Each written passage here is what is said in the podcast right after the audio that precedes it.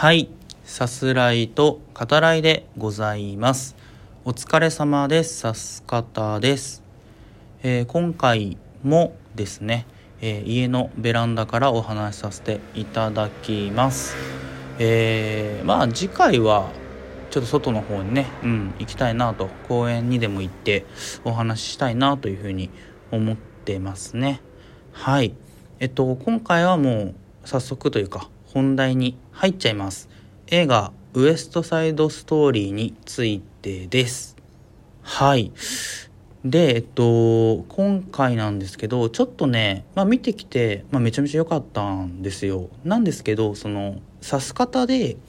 お話しするのはどうかなってちょっと思ったところもあって、っていうのは、その、最初のその、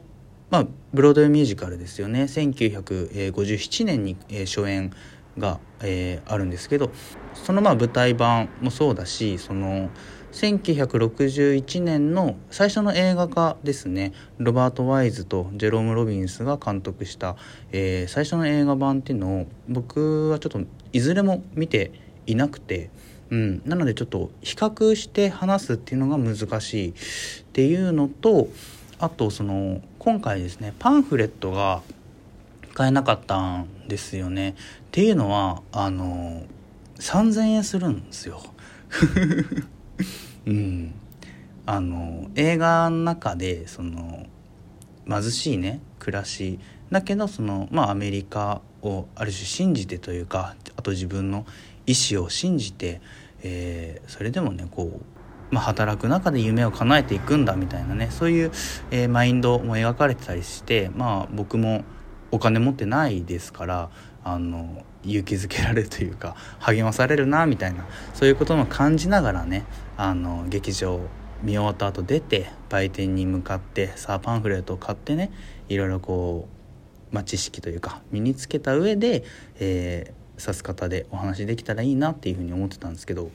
3,000円ですっていうね。おーっていう厳しい現実ここにあったか。みたいなね。売店にありましたっていう感じですね。うん。いやあの最近だったらさその「呪術廻戦」とかでもその通常版と、えー特別仕様のねその2種類パンフレットがあったりするわけですよ。うん、その3,000円のパンフレットがあることは全然いいと思うんですけどあの800円とか900円ぐらいのね、まあ、その普通のパンフレットの価格ぐらいの通常版も一緒に置いておいてくれないかなみたいなのはちょっとね思いましたね。うん、あの一応その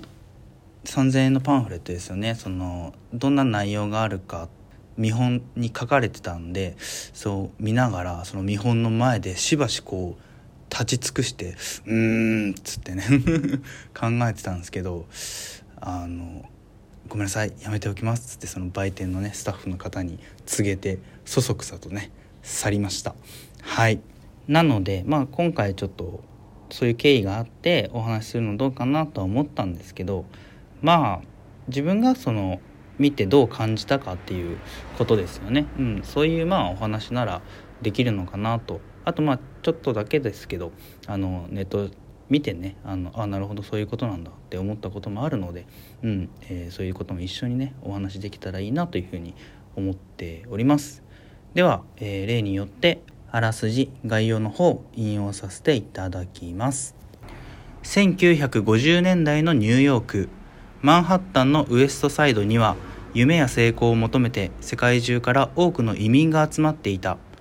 社会の分断の中で差別や貧困に直面した若者たちは同胞の仲間と集団を作り各グループは対立し合う。特にポーランド系移民のジェッツとプエルトリコ系移民のシャークスは激しく敵対していた。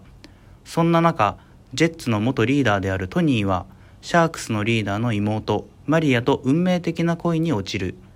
二人の禁断の愛は多くの人々の運命を変えてゆく。となっております。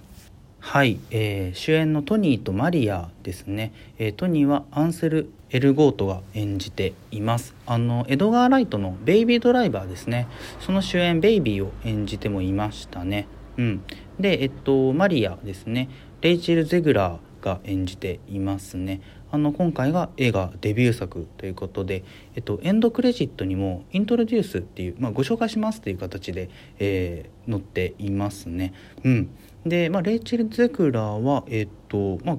映画の中でもね見事な、えー、歌を披露してますけどあの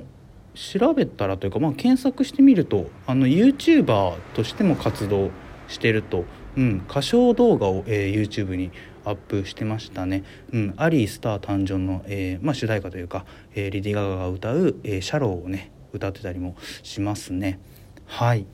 でえっと今作「ウエスト・サイド・ストーリー」ですけど、えーまあ、最初にねこう結論みたいなものから言わせていただくとその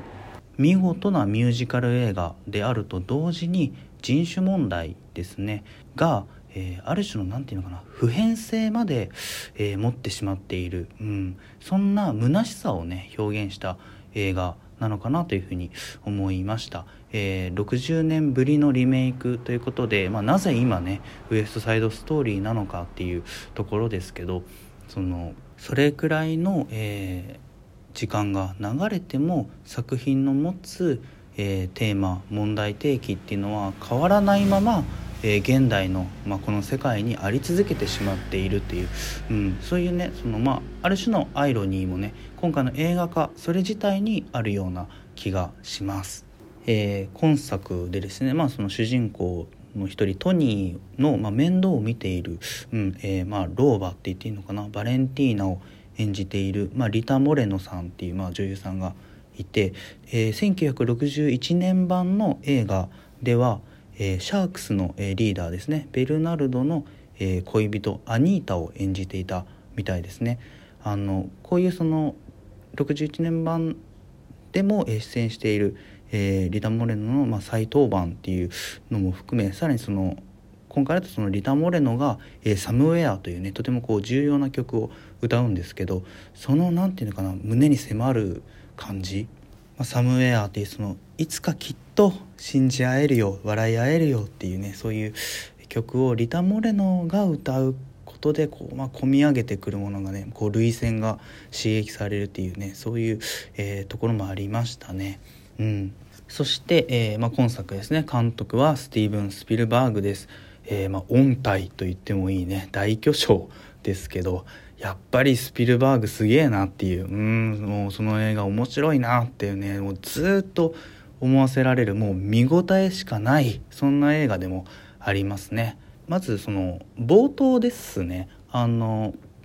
これから都市化されるニューヨークが、えー、マンハッタンかが舞台ですけどその取り壊される一角、えー、から、えー、そのショットからね映画が始まるんですよね。で、まあ、空撮でこうぐーっとこう上に行って、えー、その地面をこう映しながら、えー、とある、えー、ポイントその地面にこうぐーっと今度は、えー、降りていく。うん、でその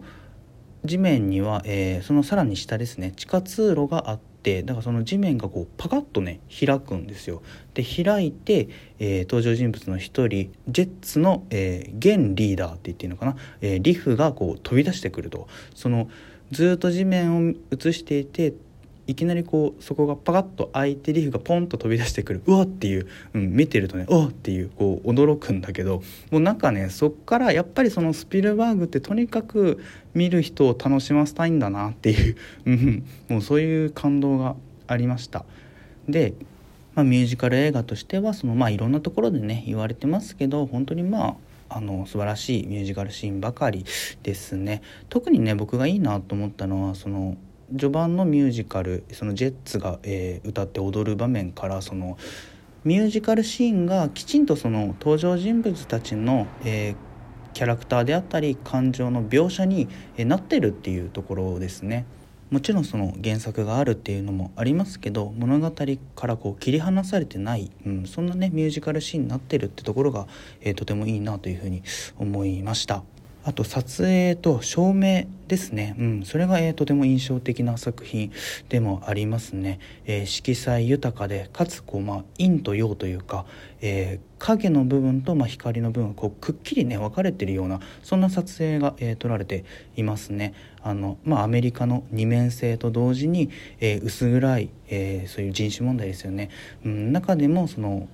輝きを放つ、えー、人物たちであったり、えー、トニーとマリアその愛をね表現しているのかなというふうに思いますね。はい、えー、映画全体にですねそのまあ現代的なアップデートがされてると同時にそのやはり改めてその人種問題っていうのが今も変わらないことへのそのやっぱ虚しさですよね。やれやれっていう感じがうん。例えば、えー、ラストシーンですね。ある人物が、えー、これからね、まあ、警察に連行されるであろうそんな場面もかなりねこう引きの絵からこう建物越しにね、うん、かなりこう俯瞰する形で撮られてたりもして。まあ虚しさですよね、うん、そこが、えー、とても強調されている、まあ、そんな場面がね、えー、随所に見受けられる、え、そんな感じがします。いやもう見てる間至福の時間でしたね。あの今作から、えー、改めてねこの物語を、えー、知る、うん、そんな、えー、機会としてもとてもいいと思います。ではまた。